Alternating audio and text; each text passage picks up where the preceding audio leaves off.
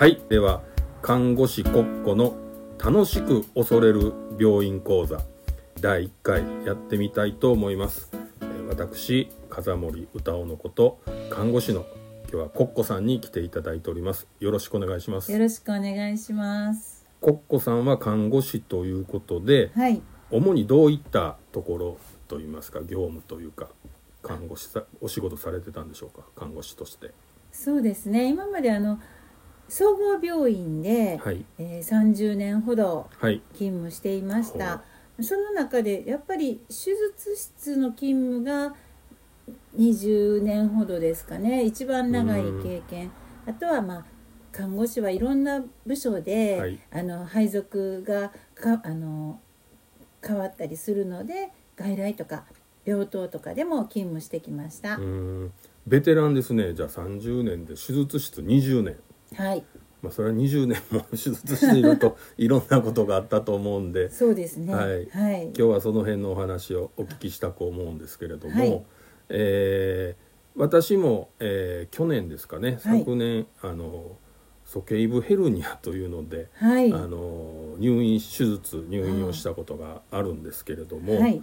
えーその時に、まあ、はい入院するのいろんなこう承諾書をはいサインしたり、はいあとは私の父がはい。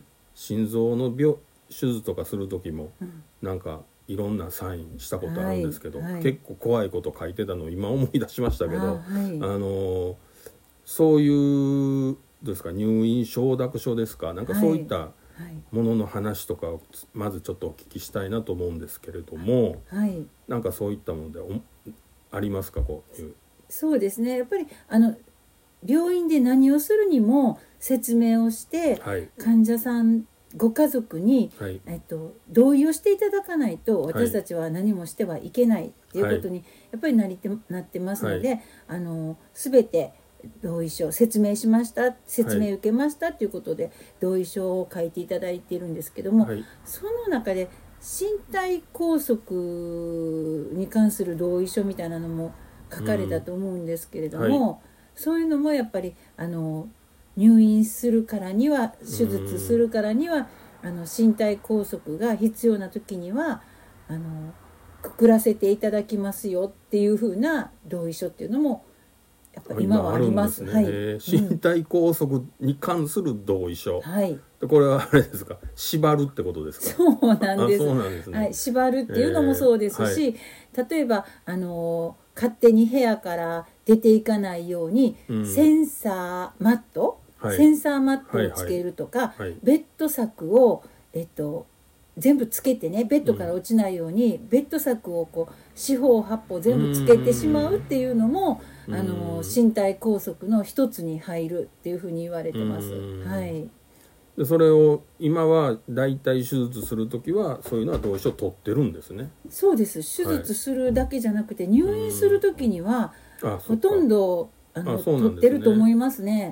ははい。やっぱり入院するとあのー意識がなくなって、自分ではこうあのー安全を守れなくってねはい。不意にこうベッドから落ちてしまうような状態になるとか、まあ、手術の時ももちろん麻酔をかけて全身麻酔の時はあの自分でねベッドから落ちないように気をつけるっていうことができないですよね。うん。そういうふうな状態とかうん。あとご高齢になったりとかすると入院するだけであの専門って言っててねあの昨日までは本当に自治会長さんのされてるぐらいしっかりされてても、うん。入院して環境が変わった途端ちょっとあのここがどこかわからなくなって、あのおトイレに行けない迷子になってしまうとか、少しあの辻褄の合わない行動とか発言をされるような方がやっぱり多いんですね。うん。そういう場合はここが病院だっていう認識がなくてうん。治療のために点滴をしているのにうん。点滴を引っこ抜いてしまうかもしれないと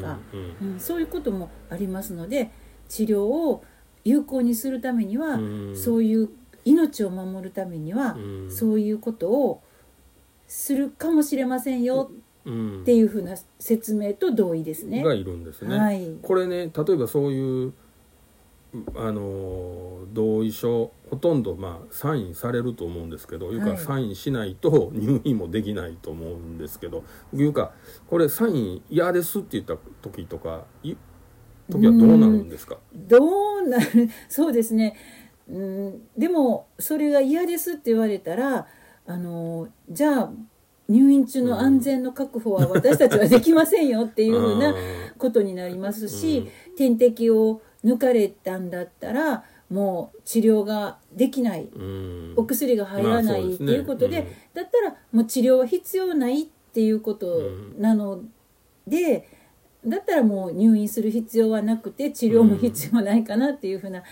感じですね。うん。じゃああのいやこれは同意しにくいなっていう場合は、はいはい。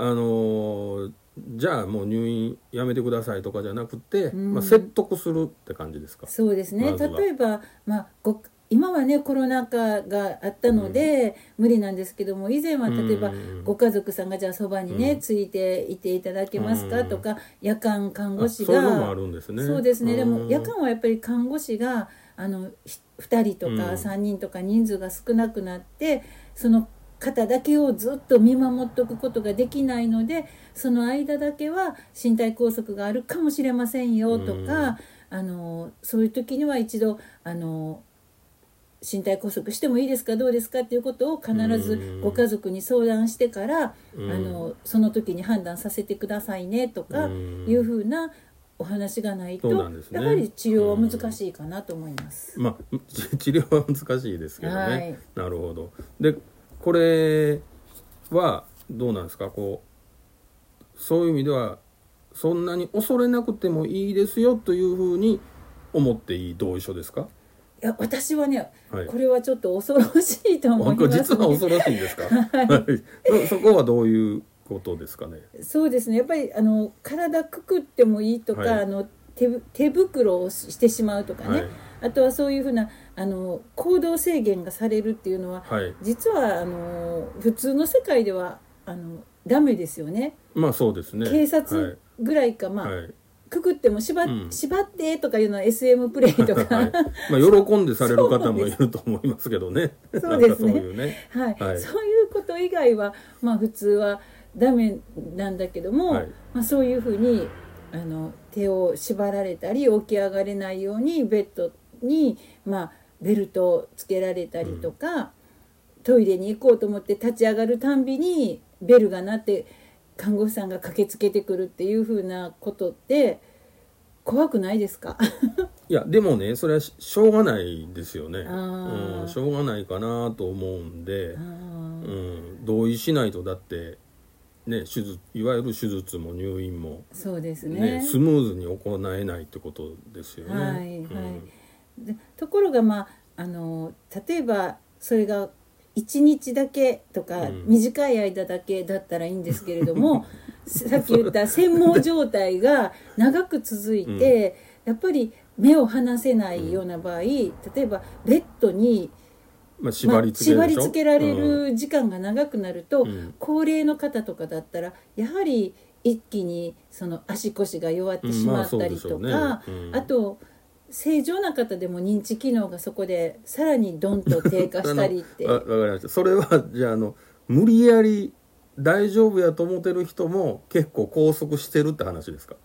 いえいえそんなことないですよね。それはないです。ね。そこはきっちりと ね。あの医療者が判断しはい。て必要だということでするんですけれども、ね。はい。ところが必要だけれども点滴が抜かれないためにうん治療するためにベッドに寝たきりになると、はい。今度違うやっぱり症状が進みますよっていうことですよね。うん。そこはちょっと考えた方がいいですよってことですね。なので、まあ、高齢の方はできるだけあのすぐに歩いていただくとか、うん。ベッドにそういう拘束していく時間を短くしたいんだけれども、うん。ところがやっぱり人間ってそういうふうにうまくいかなくって、どうしてもこの点滴を入れ終わるまではうん。うんこの治療がす終わるまでは点滴を抜いてもらったら困るんだとか、抗がん剤なんか言っている時は、やっぱりあの抜かれてしまったら困るっていう時には拘束しますよね。うん。その治療と安静っていうんですか、うん。拘束とがうまくバランスが取れて、うん。元に戻るといいんですけれども、下手をするとそっちによる副作用っていうんですか？副反応っていうんですか、身体拘束によるあの弊害の方が、その人の,、あの生活の予後を決めてしまうことがあるっていうことです。まあそれは結果としてあると思うんで、うん、じゃあそれ事前にこの同意書を読んだ時に、うん、そういう話をしてみるっていうのがいいんですかね？聞いてみるとか。そうですね。そういうことになる可能性もありますっていうことですね。うん、うん。まあ あるでもこれはどっちにしろ同意しないともう進まないですよね。こういう治療するのであればそうですね。もうその時は治療しないという選択肢も考えてみてはどうですかっていう感じにもなるんですかね。そうですね。あなるほどね。うん。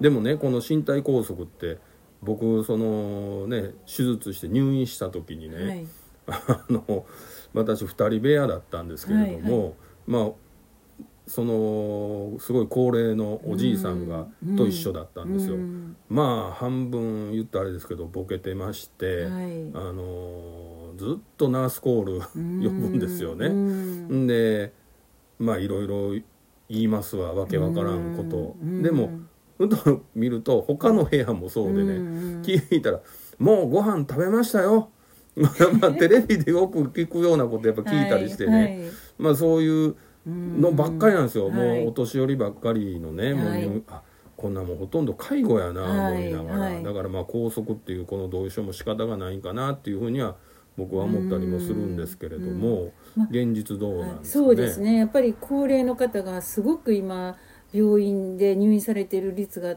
高いですよね、うん、で年齢のあの高齢化も高くなっていますので、はい、そのくくるっていうのではないんですけれどもそのセンサーマットを、うん、あのベッドの下につけてあの徘徊ねしたりとか、うん、歩いて転倒するのを防ぐちょっとベッドから起き上がってベッドから足を下ろすとナースコールが鳴るっていうのも、うん、あの身体拘束の一つになるんですけれどもね、それであの患者さんが一人で立たれて、転倒されて骨折するのを防がないといけないっていうのが今現状なんですね、うん、なのでもう本当にそういうセンサーマットが一日一晩中いろんな方が動くたんびになるんですね、うん、なるたんびに看護師が先に駆けつけて、うん、大丈夫？なんおトイレ行きたいの？などうしたの？っていうふうに、あの聞いて、その人が起き上がってこけるのを防がないといけない。っていうのが今課せられてるんですね医療の現場で。入院中の転倒や骨折はやっぱり医療者の方に今非があるっていうふうに言われてしまうので、うん、それを未然に防ぐためにみんな頑張ってるんですけれどもだけど並行してその風森さんみたいに手術された方の術後も見ないといけないし、うん、本当にあの治療いろんな治療されている方とか、うん、体にこう大きな侵襲を加える検査の、検査後の方とか、そんな人たちのあの検査後や術後も見ないといけないし、うん、またあの不安な方のね、うん、お話も聞いて回らないといけないし、うん、ということでそこまで手が回っていないっていうのが、今の医療の現場の現状かなって思いまあ、そうですね。見ててもというかね、あの入院すると余計にそういうのを感じたりもね、私の方もします。これは大変やな思いながらねやっぱり。入院もしてましたね。急性期の病棟ですらやっぱりそういうふうなのが今あの現状ですのでね。でもそういった中でもこうなんか面白い話とかないんですか？面白い話ですか？手術手術手術とか入院話で面白い話でもいっぱいあるんじゃないですか？はい入院話で面白いなそうですねまああのそういうねさっき言われたあのー認知症のある方との会話とかも、やっぱりそれはそれであの大変だけれどもやっぱりあの皆さんあの愉快ですね。あの やっぱりあの楽しませてくださることもありますし、まあね、はい、人生の先輩からもう面白いことも言ってくださることもいっぱいありますしあのそういう人とあのいつもこうやってるうちにあのあまたまた来たで みたいなあの人の寂しいコールだってうんいうのをこう先取りにして「うん。どうしたの?」って言って行くのがまあ楽しみだっていう人もやっぱりいますしまあ確かにねうん大体寂しいコールですよね。お年あ寄りのれってお。年寄りの方はね。ねえ。あとあれあそうそう一つ聞きたかったことがあったんですよ。こう入院でねやっぱ脱走する人いるんですか？います。いるんですか？いますね。えあのこのコロナ禍ですごくあの出入りが厳重な中でも、はいは上手にあのどこかに行かれてしまう方とかいらっしゃって、それは認知症とか関係なく認知症の方がやっぱり。認知症の方が行かれてしまうのがやっぱりこ危ないですよね。危ないですね。ね。あのどんどん遠いところまで行かれてしまうので、うはい。もうそれはもうあの病院中大騒ぎで、ん。もう警察に届ける前にそのもしかしたら院内の、うん。どこかに隠れてるかもしれないって言ってそれこそあの院内の緊急指令の方からも近院内のあのはい。放送ってなんかあるんでしょ？う、はいあのはいはい。なんていうんですか？い隠語じゃないけど。あはいはい。そうですね。なんかどなたかがか。どなたかがあの倒れてそこに集まらないといけないという時はあ、はいはい。の緊急で放送があるんですけれども、それ以外はもうあの PHS でね、うん。あの幹部の方にずーっと連絡網が回ってきて、ここんなあの風貌の方が行方不明で病院中捜査してくださいって言って もうそれこそあの男トイレ女トイレ構わず理念庫とか、うん。あのもうゴミ庫まで行ってどこかに隠れてるんじゃないかとか、どどうなんですか？大概隠れてるんですか？どっかにああのたまにやっぱり自分の帰るべきお部屋が分からなくなって誰もいないはずの病室あのベッドにはい。いらっしゃった方とか いらっしゃいますし。あの違う病棟のねあうん。のまで行かれていてうん。そこであのデイルームで休まれている方とかうん。いらっしゃったりあのやっぱり病院出てしまってうん。いる方もいらっしゃってうん。本当にやっぱり出たい気持ちはよくわかるんですけうん。どあの一言言ってくれよとか。うん。う んそうですね。へはいわかりました。タクシーに乗ってねうん。行ってしまう方とかもね いらっしゃる。はあ。はい。病院の前にいるタクシーにね服着替えて乗ってしまったら、あのタクシーの運転手さんもね、うんわかりますよね。出発してしまいますのでね。ううん。それはどうした？警察に言ったりしたんですか？やっぱりタクシータクシーの運転手さんの方がやっぱりおかしいって言われた場所でつかないとかいうところで あのご本人さんのちょっとあの持ち物とかご本人さんに あの娘さんとか誰かに連絡先はないのかとかって聞いたりとかね、してくださったり。なるほどね、はい。大変ですね。大変ですね。まうん、まあそんな感じでねこの看護師国庫の楽しく恐れる病院講座は続けていきたいと思ってるんですけれども、はい。あのねまたねいつかこう生講座をねしていただこうとも予定するというかねしていただこうと思ってますんで。はい。はい。